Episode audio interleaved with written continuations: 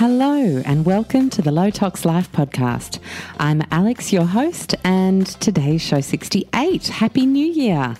I hope everybody around the world, wherever you are, has had the most fantastic end to the year uh, and a, a sense that everything and anything is possible this year if we make our little baby steps towards whatever it is we want to um, bring into our lives. I love New Year energy. I'm not one for uh, resolutions, as you heard me and uh, Brooke talking about last week on the show we did just before Christmas, but I am one for setting intentions and having a think about how I want my year to look and feel and and starting to um, build around that accordingly. I think it's a really useful thing to do. Uh, speaking of useful things to do in the new year, a lot of people have a bit more time on their hands. It's a common time to take holidays.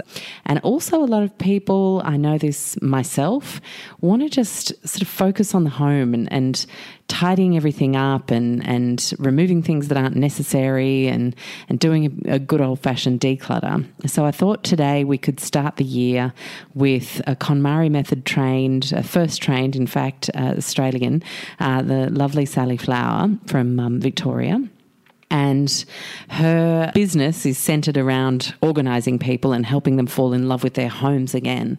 And uh, so, if you're feeling a little bit disgruntled about all the stuff lying around that you don't feel connected to or don't need, don't feel useful, doesn't make you joyful, you know, then today's show is absolutely going to be uh, super helpful in that area. And Sally is a, a gifted organizer. You can hear from her the way she describes how you move through each theme as you tidy uh, you really can find joy in tidying, and I can feel her joy in helping people find that. So I think it's a perfect guest to have today to kick off the year for us, and the wonderful Tom Cronin taking us through our very first live meditation on the show.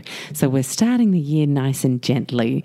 I hope you enjoy my chat with uh, Sally. I know throughout the chat myself, I had started making notes on ideas of where to start and what I wanted to work on for our place because my I've set an intention for us to move to somewhere where I have a kitchen that I absolutely love. It's something I've wanted for a very long time, and I'm going to make that a priority to to find that place this year.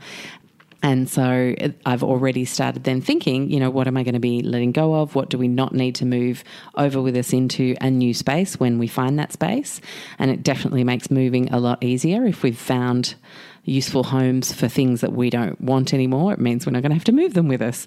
Uh, having been in the same place for seven years, I don't doubt that we're going to be going through cupboards and finding all sorts of things. So that's uh, it's very much on theme for me as well. I wonder if it is for you too. I can't wait to hear how you enjoy the show, what you get out of it, and please, if you feel really enlightened by something, you want to pop a before and after on Instagram or uh, share it in the the comments of the blog please do hashtag Lowtox Life or tag me so that I see them because um, I, I might be doing the same. So let's meet online and inspire each other to make our homes uh, as beautiful as we want them to be surrounding ourselves with useful things that bring us joy. Uh, that's what the KonMari method is all about, and finding the joy in, in tidying up. And um, I hope you find it today. Enjoy the show. Hey, Sally, how are you? Hi, I'm good, Alex. How are you? I'm super well, and I'm so thrilled to have you on the show. What I mean, there just couldn't be a better way to start the year than to talk about the life cha- life changing magic of tidying up. Um, I know it's a great way to start the year. I, I, definitely agree with you on that one. I know, and everyone seems to have a little bit more time these first couple of weeks of January. A lot of people like going through things, and with a bit of direction behind that and some strategy from our chat today, I think it's going to be so much more um, satisfying for people. So, how about we start just so that we can learn a little bit more about you and how you came to be curious about Marie Kondo's work and the KonMari method? Um, let's sort of just get a little bit of a background. Yeah. Um, so I'm a naturally really tidy person. Um, I'm a Virgo, which probably makes you a perfectionist as well. Um, but even as a little kid, I used to love rearranging my bedroom. Um, my mum used to laugh at me because I was the only teenager she knew who folded their underwear. So I've always been a really untidy person. Wow. Um, and then as I became into like a, in my 20s, I just became obsessed with hotels. I loved the big clean spaces and I loved the um, the idea of celebrating the indoors. So I think that's kind of been me as a person. I've always really loved the idea of celebrating mm. our homes. Yeah. Um, so then I think it was about 2014. It was a while ago. I found a picture of the life changing magic of tidying up on the on Instagram, so on the internet, and I was just really drawn to it. Um, just the idea of tidying, and someone who's a professional tidier, I really liked the idea. Um, and I couldn't find a copy in Australia, and at the time I was about to move over to America, and I quickly found a, a copy of the Life Changing Magic of Tidying Up in hardcover, and I just began to read it and I loved it. The the idea of being organized is more than just your surroundings but how you are connected and and not just being a perfectionist but more about being connected to what you own and your space. It just really resonated with me. So i guess that's how i got really interested in the method.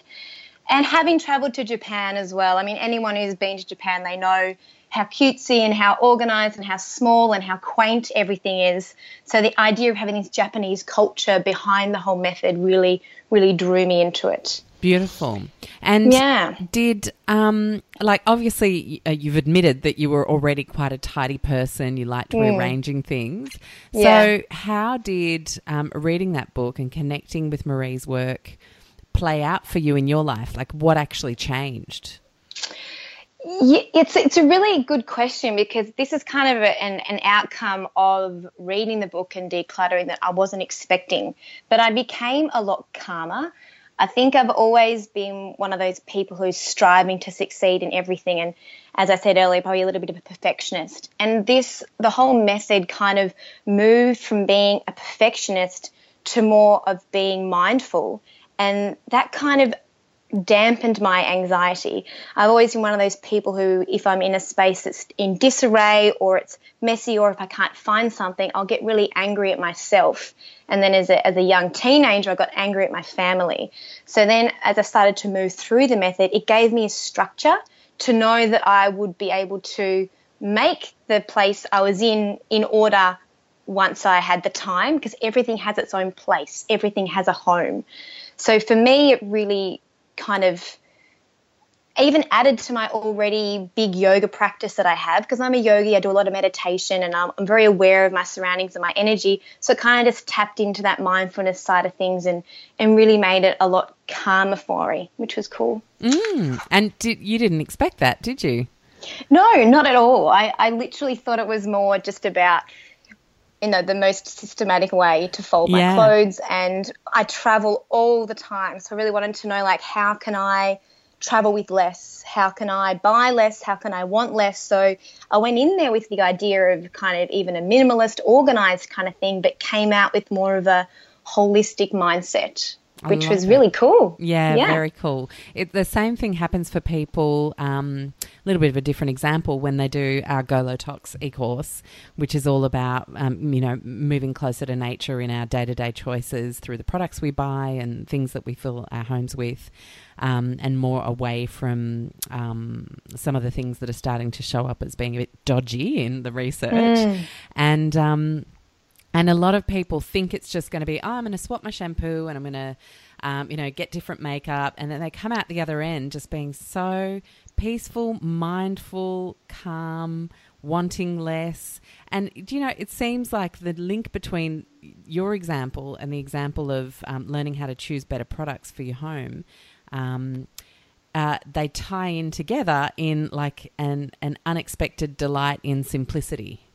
And it's it's so true. Yeah, that's that's and really that's actually probably what we're craving. We're not craving tidiness per se. Mm-hmm. We're actually cla- craving the simplicity of only having things that are useful and beautiful and bring you joy around you. Like who yeah. who wouldn't want a life that is like that? I know it's it's this the idea of not having that now to me is crazy, mm. and I, it's it's really cool that you said that that happened for a lot of people who follow your course because I just have stopped watching television. Mm. And I have, that's just a, a, shift that I've made. And I've started picking up hobbies that I didn't have before. And I've always been really environmentally conscious, but now if I go into the supermarket and I see packaged vegetables, I just walk out. It's more just everything around me has just kind of moved towards this low tox way that, that you that you talk about and it's just another avenue of getting there and it's the same for my yoga classes like going through a physical movement, it's all just about finding peace. It's all the same thing. It's just we're all searching for the same thing. It's really cool. Yeah, it is. And the sooner we realize that, the the better it is. It's so good. Mm.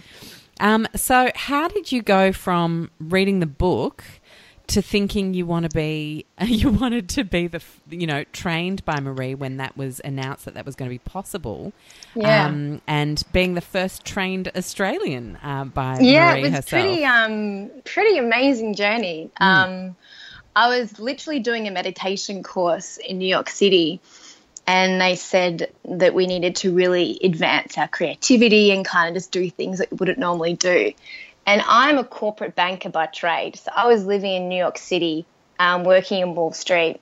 And I just said, you know, I'm just going to have a look at this KonMari thing. Does she even have a website?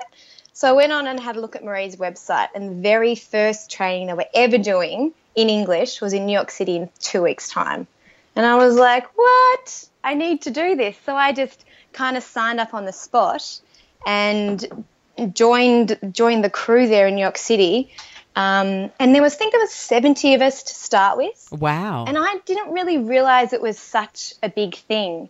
Um, but there were women there, or there was one man as well, actually, from all over the world. Wow. We had women who had flown from New Zealand.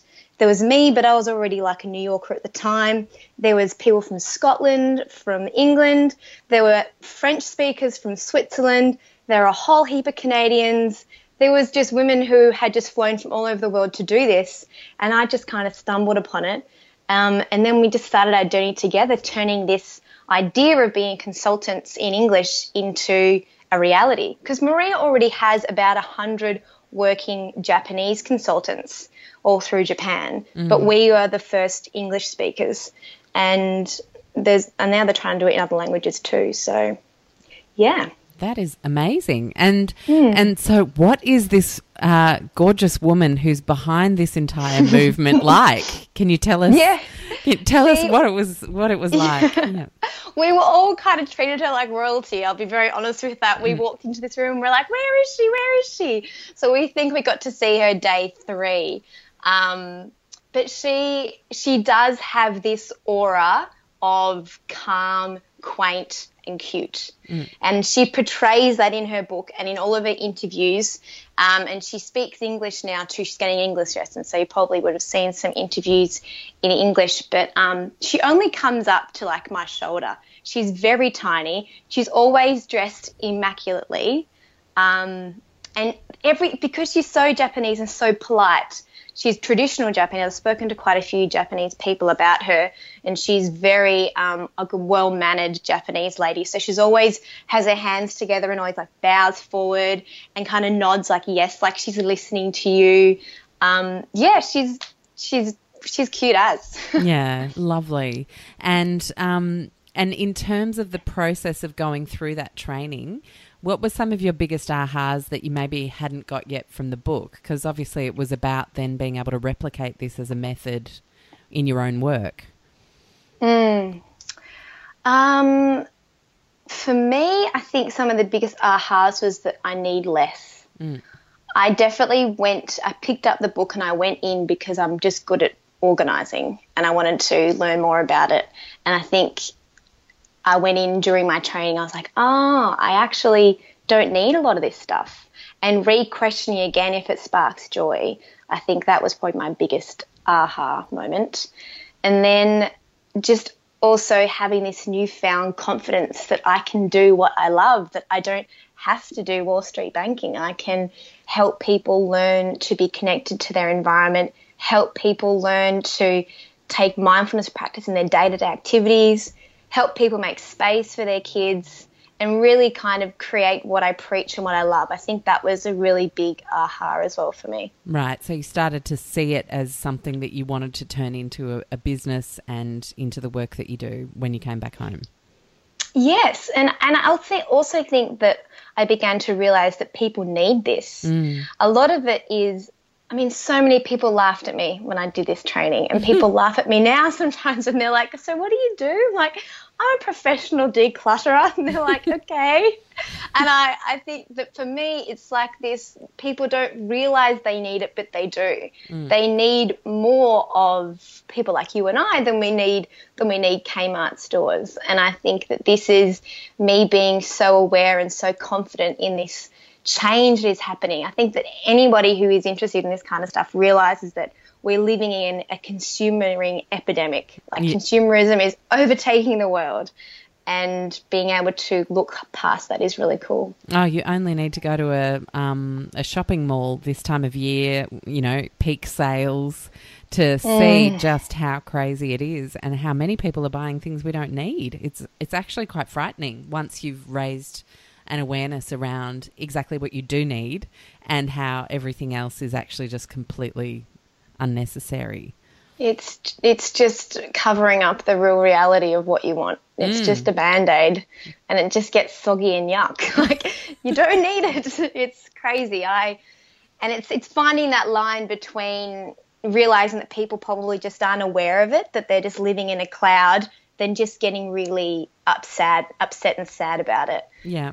Um, and there's a lot of people out there saying, "Yeah, I don't like plastic, but it's everywhere." I'm like, well, it's not. You can just kind of you, you can make changes around it. It's not that hard. Yeah, and the thing is, like you've you've got to notice that a change needs to be made, and then have some practical steps as to how to do it, which is mm-hmm. pretty much what um, having someone like you uh, come and help people is going to do for people, and um, and I think like to move into helping people out there feel like there's stuff that they can do uh, perhaps just even today in your own home. Um, you know why wait? What are some of your let's move into some of your best tips. Yeah okay cool. I, I love these questions. People say what should i do? Yeah. Um, i think the, the the, the best thing is is to make a plan I mean, you can't start off without knowing where you want to go. Mm-hmm. So, really visualizing and even writing down how you want your space to look, feel, and function. So, uh, this is the first thing I ask my clients when I see them. And it's amazing what you come up with. I have some clients say, I want more space my kids can run around. I want to be able to read a book in every room. I want my house to feel like a holiday beach house. I want to be able to feel like I can move anywhere around my space and be happy and confident that it's I've got everything I want. And for me, I want to have a sanctuary. I want it to be a space where I come home to, it calms me down, and I feel creative in it. So I think, first of all, having a plan um, is really important. And then I guess th- the next thing would be to remember that it's it's going to take a little while to get there. So you have to take it off chunk by chunk by chunk. You can't just go in and think it's going to happen overnight. This is a life changing process and it's like running a marathon. You can't expect to go out and run 10Ks with no training. You need to teach yourself to do this. So taking off by category by category and working through it means that you'll get to the end. But just tidying really quickly is not going to help. So I think my next biggest tip would be to just understand that it's, it's a process. It's not going to happen overnight. You're not going to be walking into a Vogue magazine in three weeks' time. It's just taking its Darn it! That, I, I, so thought that that's what this whole thing was about. I know, right? Can I just have my Vogue magazine now? Um, I think that that's probably, yeah, that's probably the biggest thing. Yeah, cool. And then when you say chunk by chunk, like what do we tackle first once we've got mm. our vision board? Uh, would you uh, recommend like literally cutting out images and starting to um, starting to really see a space how you want it to be? Um, yeah, I love vision boards. I do them all the time for myself personally. Um, in terms of how you want your space to feel, I would f- focus more on your own emotions. Okay. Cool. I mean, visually, yes, because it means that that's going to help you work out. But I just I wouldn't want people to kind of be thinking that they need to buy more things to change their space and get a new like a new storage unit or whatever.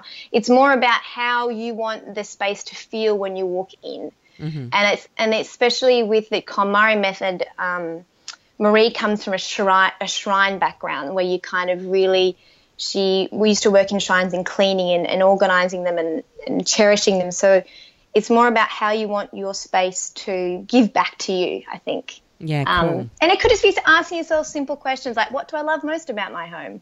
What do I want to be able to do in my home? So starting off with those things, I think, is cool. But yes, vision boards I love, so I'm definitely not um, disrating them. I do love them too. Yeah, cool. But the thing to start off with first um, is clothes. Okay. And the reason that we start off with clothes is because clothes you can touch them, you can feel them, you can try them on.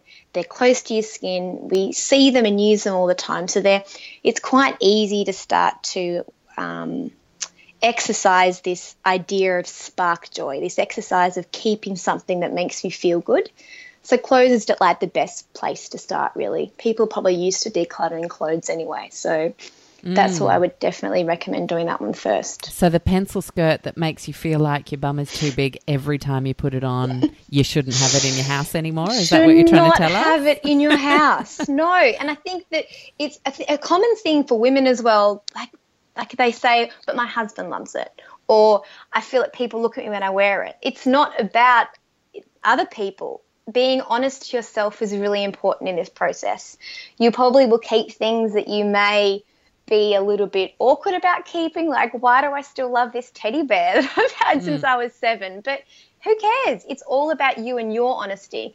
And if you put in a pencil skirt and it might have cost you $300, but you don't feel good in it, you don't need it. It's all about keeping stuff that makes you feel awesome. Mm.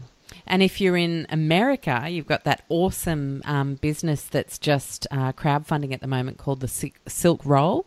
Um, I'll pop it in the show notes where you can mm. um, you can literally get credit, shopping credit for sending your clothes that don't fit you or you don't like anymore, um, for other people's secondhand things that you do like and love the look of. And it's like a huge swap, a clothes swapping platform that's done without money in credits.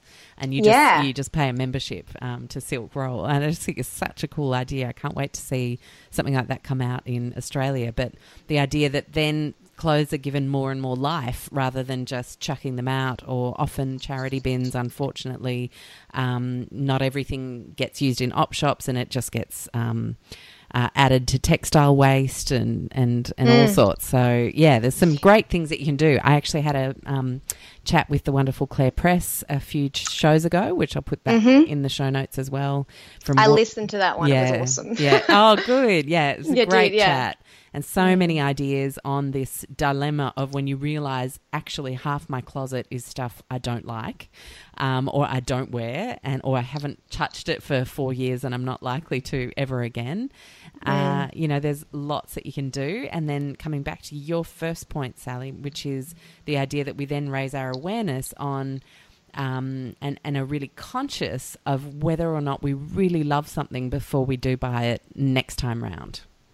Yeah, you're you're talking to the converted. Mm. I I totally agree with that. It's um uh, recognizing what we have now and knowing what we have is so important because we don't need the extra stuff because we probably already have it.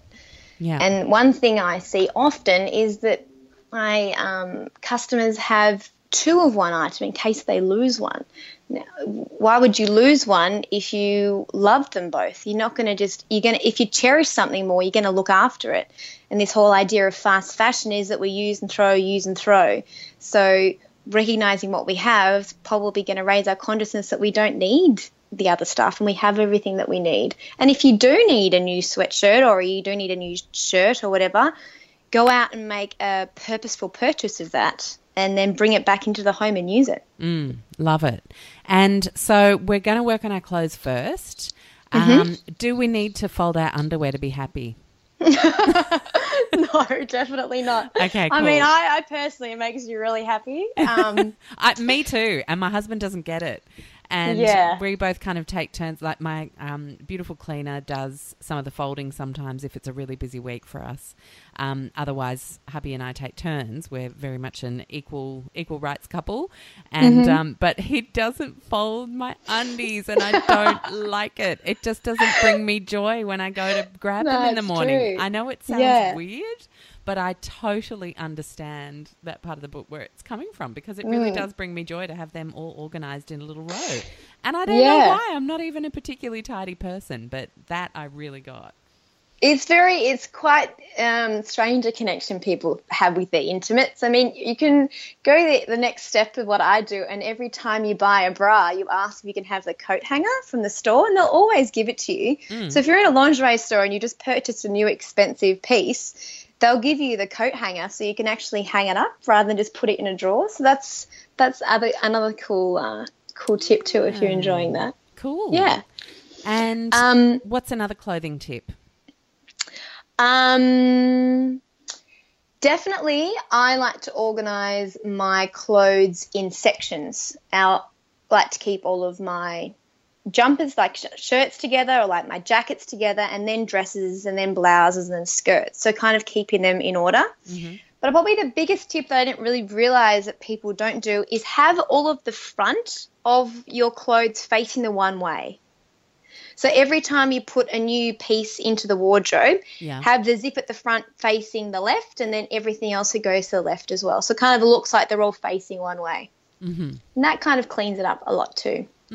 Interesting. And something I found I did um, this year, I'm a dress person and I generally tend to try and get away with wearing dresses as about 80% of what I wear, just because I don't like trying to put together outfits. I'm not a particularly fashionable person. And so dresses, it's like the whole thing's done for you. It's great. yeah, Um, it's so true. I love it too.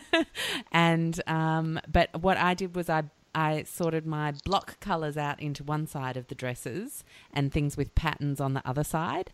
And um, and that was sort of an Oh, yeah. idea that I came up with for myself after reading the book. That wasn't, Yeah. wasn't necessarily in the book, but just starting to think about um, making the changes your way so that they stick and, and coming up with your own ideas. I think I think that's part of the success of something like this in terms of bringing it into your own life, right? Yeah, most definitely. And it's more about working out what's good for you. Um, I mean, if you don't want to fold up every piece of clothing, you don't have to. We- It's more just about recognizing that it's there and that you like it. Uh, So I personally, with my dresses, I'll I color code them. So if I've got like a blue and then a blue patterned, like they'll all be still in the same section. But the idea of moving Ah. patterned and straight into separate parts that that works really well too. So it's very much on how you want your um, you know, cupboard to feel.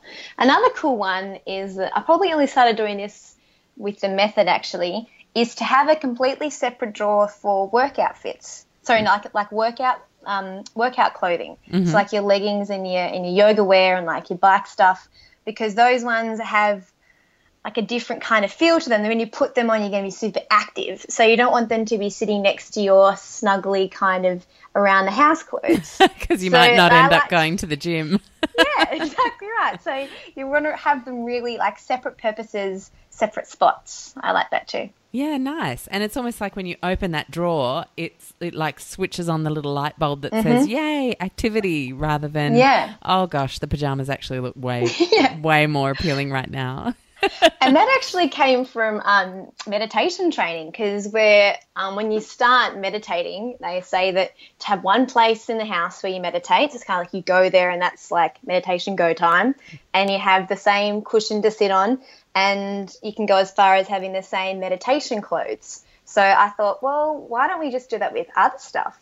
So that's when I started to put the sports stuff together because it kind of was like a I like to call it like my fun drawer. Like that's where I have my tennis balls and my tennis skirt and my some of my ski gloves. Like it's all they're all in together. Okay, cool. Hmm. Um, and what do you say to people who um, who feel like it's all just too hard to tackle? Like, what what is a like a, a bit of a baby steps encouragement a you can do this moment for people?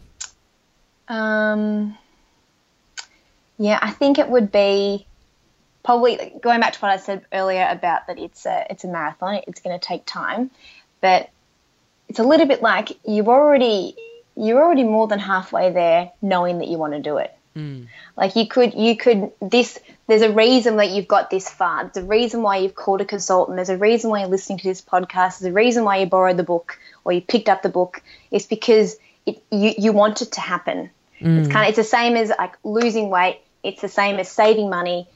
The idea is there. You want it, and you can do it. And this, if you start to do it systematically in steps by steps, and you celebrate each part, I think that celebrating success is one of the keys parts to happiness. Mm. And the success can be that today I donated a bag of clothing, and then the next day is today I went to Kmart and I didn't buy anything because I don't need it. And mm. celebrating those changes in you, that's going to give you the drive to keep on going. Agree. And and feeling like you don't have to declutter your clothes per se, but work on your jumpers. Are all the jumpers that I have there ones that I want to wear? And then you can go, yay, I did the jumpers. And so it was like a 10 minute exercise. Um, and you can Exactly. feel a sense of achievement instead of thinking, I need to do my clothes, which could be a much longer sort of thing. And therefore you feel like you failed because you didn't get them done and then you had to go. Yeah. And it brings a negativity around something that's actually positive that you want to do. Exactly. You, you got to t- t- treat it like a project. You mm. can't expect the house to be built overnight. You, it's you got to take it slowly and celebrate each bit, and then eventually it'll get easier because you're starting to teach yourself to do it. And a lot of people don't want to do it because like, oh, it's not my mess, it's my family's. Well, you just start with yours, and then I would be very surprised if your family doesn't start to change their habits as well. Just mm. being aware of you, being really conscious of of your own your own belongings. Yeah. As I'm talking, I'm thinking, oh gosh, my office. so got to do my office. Um, Yeah, I think I really underestimate my clients when they let me into their home. They must be like, "Oh my gosh, my house." Um, but it's, you know, it's that's just uh it's just your own space. yeah, exactly. I love it. Um, so something we were just talking about sharing our favorite aspects of the book in the office the other day as a team, and um, something that a couple of us picked up was that how you don't necessarily tidy room by room, but you tidy by category. Um, can you explain the benefits of, of doing that? Is it about our brains kind of being able to manage things better that way, or Yeah, most definitely. Okay, it's all about the brains. It's kind of like a little bit like Barack Obama only ever wears a blue tie because there's less decisions to be made. Yeah. It's kind of quite similar to that. If you start tidying by room, like I used to, do, I used to tidy by room all the time, and after two hours or three hours, I'd just be left with half open drawers, not knowing what to do. Mm. So if you were to start looking at a, a piece of paper and then a pen and then an umbrella and then a, a t-shirt and then there's a kid's bike there, it's all too much. The brain doesn't know what to do with it. But if you say, I'm just going to focus on books, and you bring all the books from the house into one space, mm. just that category, it's easier. And if you have a lot of books, you just do your gardening books, and then you just do your fiction books, and you just do your business books, and then it makes it easier to start to work out which ones you love. You don't even have to compare them against each other. It's not like I like this one more than that one. I've only got to keep three. It's not about the amount that you keep. It's just about making it simpler for the brain to kind of work out what you like, and the, similar category really helps. And you also work with the similar similar material. So if, if something feels soft and squishy, do that together rather than being like a hard plastic item, do those together. That sometimes works as well. Ah, cool. Okay. Right. Ah, that just gave me a little light bulb. That's cool. Yeah, so especially if you're doing like a, um, I, I guess, I don't know, spare room or a, or a shed or something, you're like, oh, okay, let's just do everything that's got metal in it. Know all the metal ones. And then, like, okay, now let's do all the wood objects and do all the wood bits just to make it more chunkable. Yeah. And then you're also going to have a an outcome, like an achievement at the end of it. I love it. Um, And what do you find um, if if someone wants to start today? I mean, I know you said clothes, but like you know that might just not be a priority for someone. How do we Yeah. identify for ourselves where the best place to start is?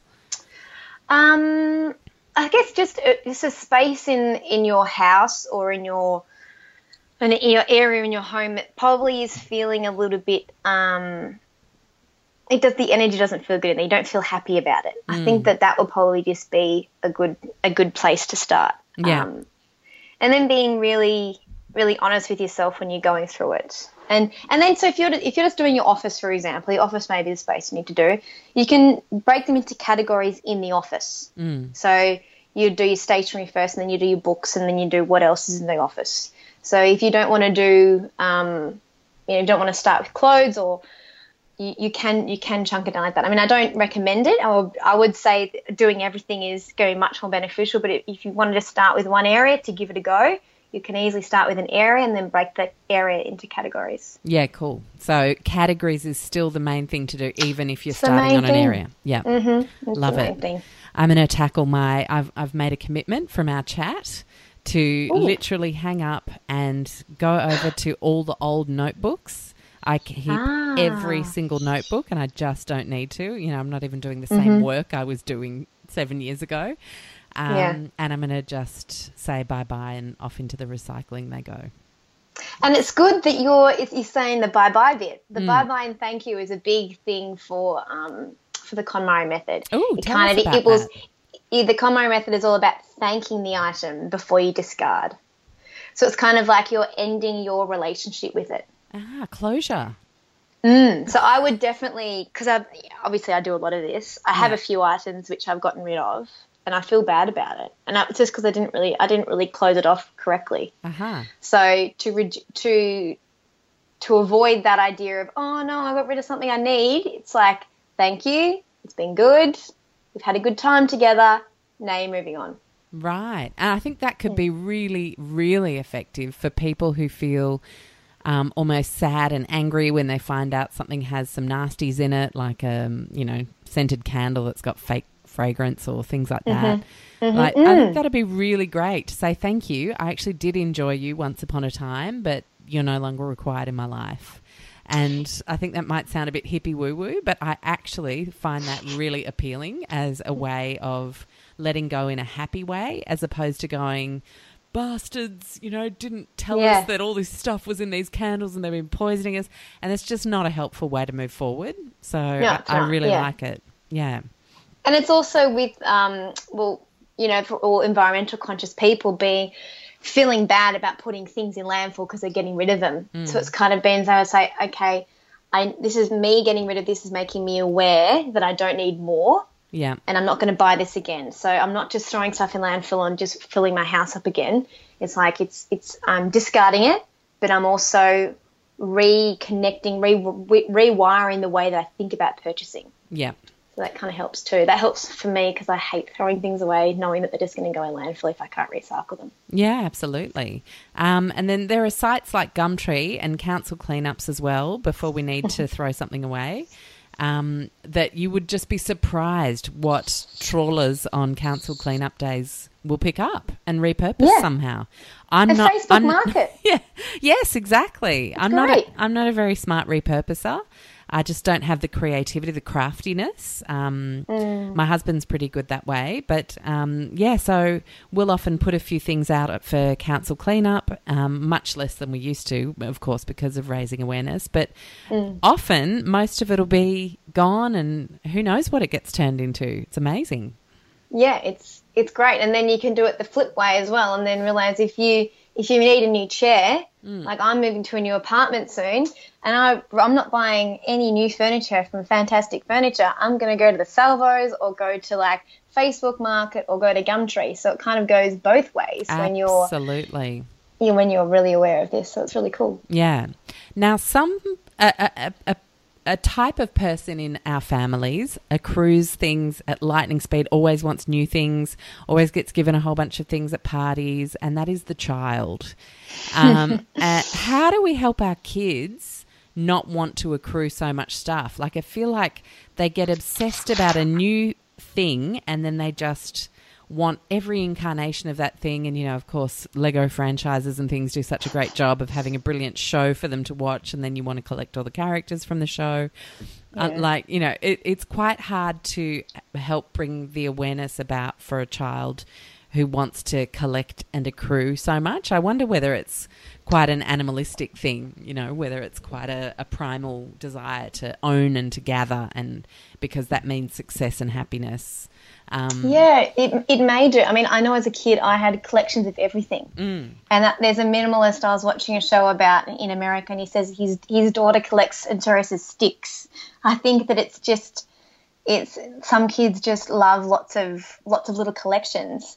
But for children, they're still going to be products of their environment. Mm. So if they're raised in a space that is organized and they're raised by people who are aware of what they're buying and what they're bringing into the home and they're saying no, mm. then it's it's going to rub off on them. Yeah. So I think a, a, a, key tip is not to deprive them of things, obviously, to, to give them give them the, the the objects that they need to create and to learn and to play, but learning to say no is really important. And it's coming back to that part that if you are in the supermarket shopping line and there's a $3 truck there and all the kid just really, really wants the truck, it's about saying, no, like we've, we've already got some things at home and you really love the things at home and kind of getting the, the child to be aware and, and be grateful of what they have. Mm.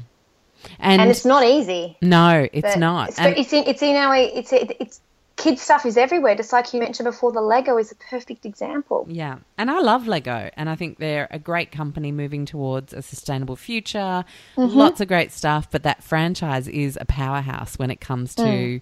collection building and having to have every single Bionicle. And you know, I I deal with that myself. But mm. another area of um, of kids and accrual is um, finding it quite tricky as parents um, in certain discuss- discussion groups where we've wanted to be more conscious and lower the amount of toys we've got and and move toys along to people who need them much more than we do, especially if the kid has outgrown that mm. stage. But often children seem to not want to move. Uh, like they're not ready to let go of those toys that they still don't even play with anymore. And, yeah. you know, they're no different to us, really. Like, that's why that pencil skirt from four years ago is still sitting there in the cupboard, really. I mean, uh-huh. you know, but yeah. how can we explain to them or help them realize that um, that they they they don't need those things anymore. They haven't played with them for ages. Um, you know what I say to my son is that there are kids out there who don't have any toys.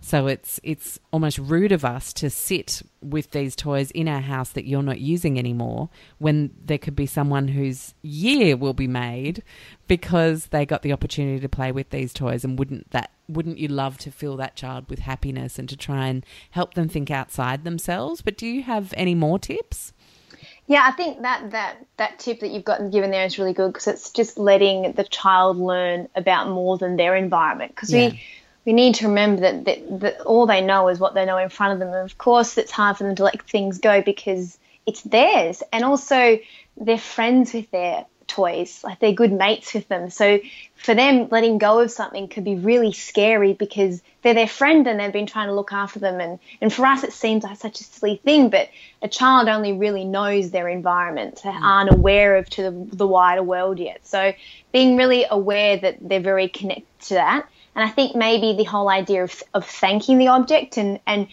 not putting it in the bin, like don't throw the, show the kid you're going to put it in the bin, but maybe take it to the place with them um, and take it to the op shop or whatever. It's, it's a good way to show them that the, the object's going to be okay once they let go of it. Mm, I love um, the idea of actually bringing them along for the. Mm-hmm for the uh, transfer of ownership yeah. moment.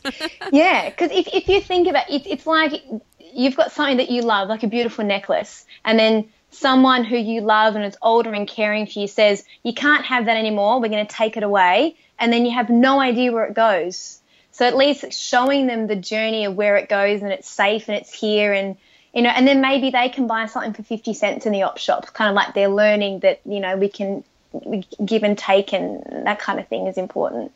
But then I think the other part of it is really honouring um, the individual child. And this goes for presents a lot of the time, and probably like aunties and uncles and grandparents. They're the ones that, and even I do. I want to buy things for my friends' babies because the they love the babies, and I find all these cute little clothes I want to give the kid. But uh, from the age of five, the child is turning into their own person. So letting the child choose which ones that they love and which ones that they don't play with as much anymore is a good way to start this idea of having less. Mm. So you can just put the clothes, put the toys on the ground in front of them, and say the ones that you really love playing with, put over here, and the ones that you probably don't play with as much and don't love as much over here. Mm. Now, obviously, a three-year-old can't do that, but an eight-year-old, nine, ten, they all can. So starting to do that with them at an early stage is good.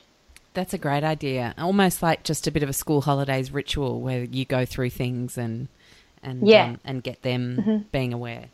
Um, yeah, and then and then it also makes then they're aware of what they have too. So when next time you are in the supermarket and they want a truck, say to them, you know, haven't you? Don't you remember the ones you have at home? Kind of being more aware of what they have too. Oh, I love that tip. That's great. Mm.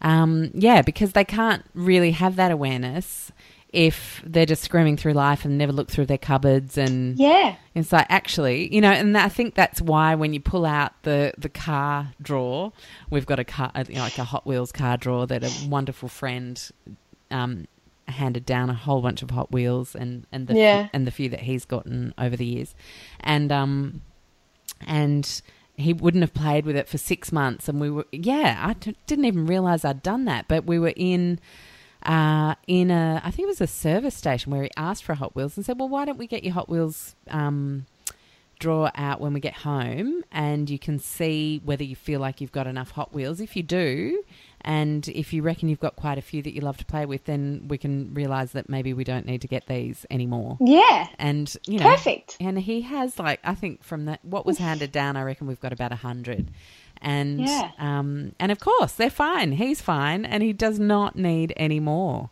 No, and it, I think also it's if someone bought him probably a different kind of thing. It's clearly he loves the Hot Wheels. It goes back to what you said before about you're a dresses kind of person. I'm a dress person too. Mm. And as a kid, my mum tried to put me in dresses, and now she knows. Sorry, tried to put me in pants, mm. and now she knows as an adult that that was never going to work because my personality is not to like that.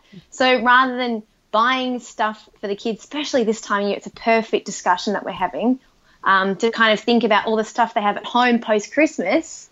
That they're going to have so much stuff there, and letting the kids kind of choose what they what they really connect with. Are your kids crafty, or are they more sporty, or are they more kind of soft toy, a soft toy kid or a hard toy kid? So letting them kind of choose what they love rather than you choosing what they love as well. Yeah, love it.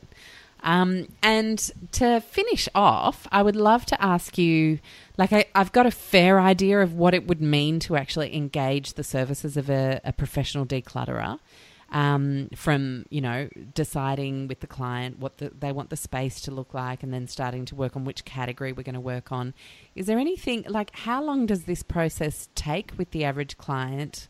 Or can you do like a strategy session via Skype and then let the person, you know, leave the person to their own um, devices? Or like, mm. are, is there the option to just like have someone come once a week, even for two months, to help you work through the whole house?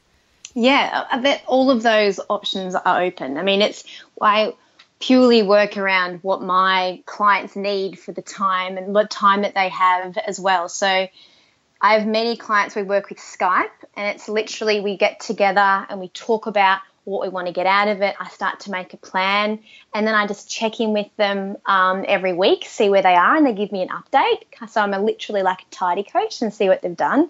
And then we have another Skype session a few weeks later, and they show me what they've been working through. If they've got some questions about a difficult item, they can bring it up and they can show me. And it's quite a different experience, you and your own thought processes thinking what you need.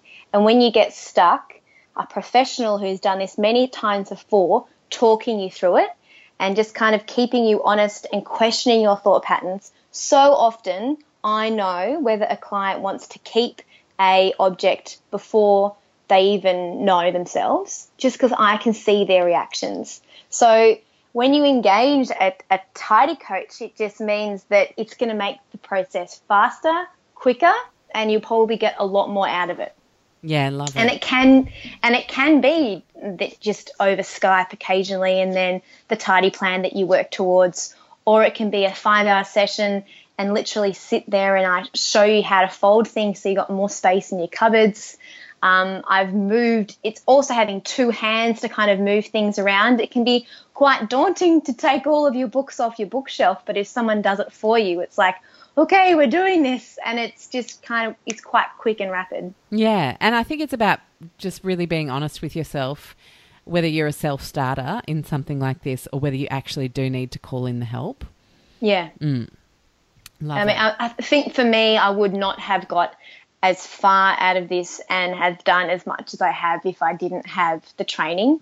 Like if I didn't have my colleagues keeping me honest and making sure what I've done, and we have to send photos in to show that we're that we're practicing what we preach. And if I if I didn't have that, I would never have got out of out of the method that I have now. So having gone through the practice with a coach, it's it's been really important. And I mean, my my clients and I know um, my colleagues' clients say the same thing. Mm, that's so great that you guys, as coaches, actually hold each other accountable. It's brilliant.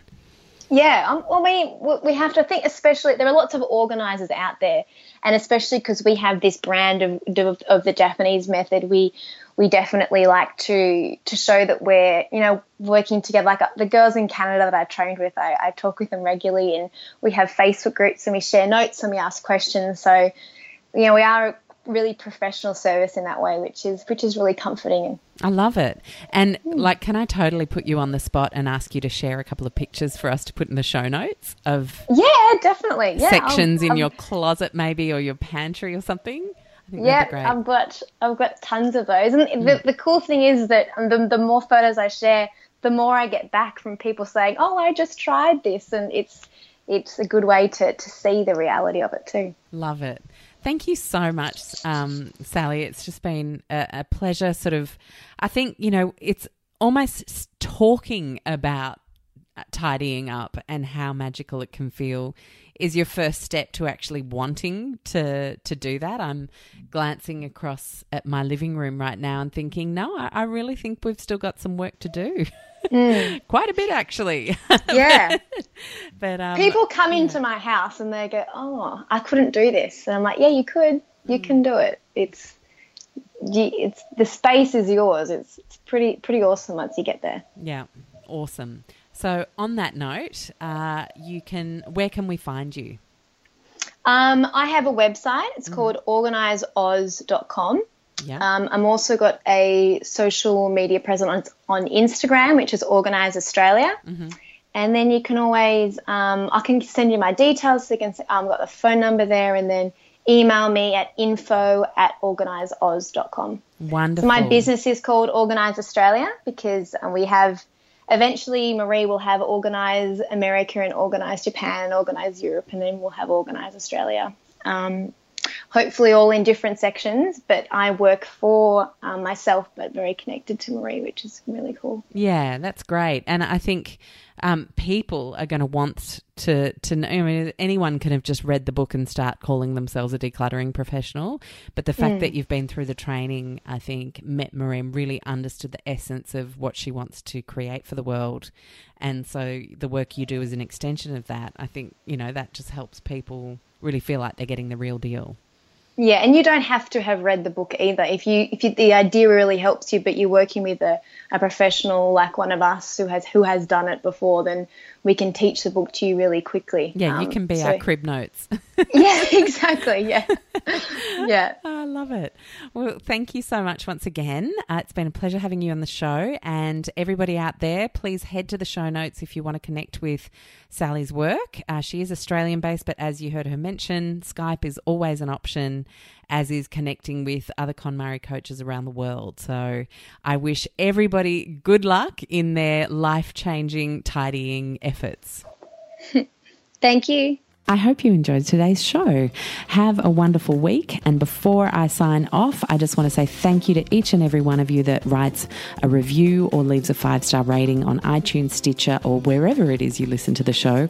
We appreciate it so much. It's the best way you can say thank you because it helps us stay visible and it helps people who haven't listened to the show before but who might come across it in a search think, hmm, I might give that a go. So I appreciate that and I'm wishing you the best week. Until next week, you can catch us on lowtoxlife.com. And if you want to check out those show notes, remember to put forward slash podcast and it'll take you straight there. Otherwise, I'll also see you on Instagram. I'm always posting there. It's a little bit more uh, personal and a look at sort of how I eat and what I do and my dad's pictures of blossoms and whatever else is going on. And that's at Low Tox Life. Have a great week and I'll see you next week.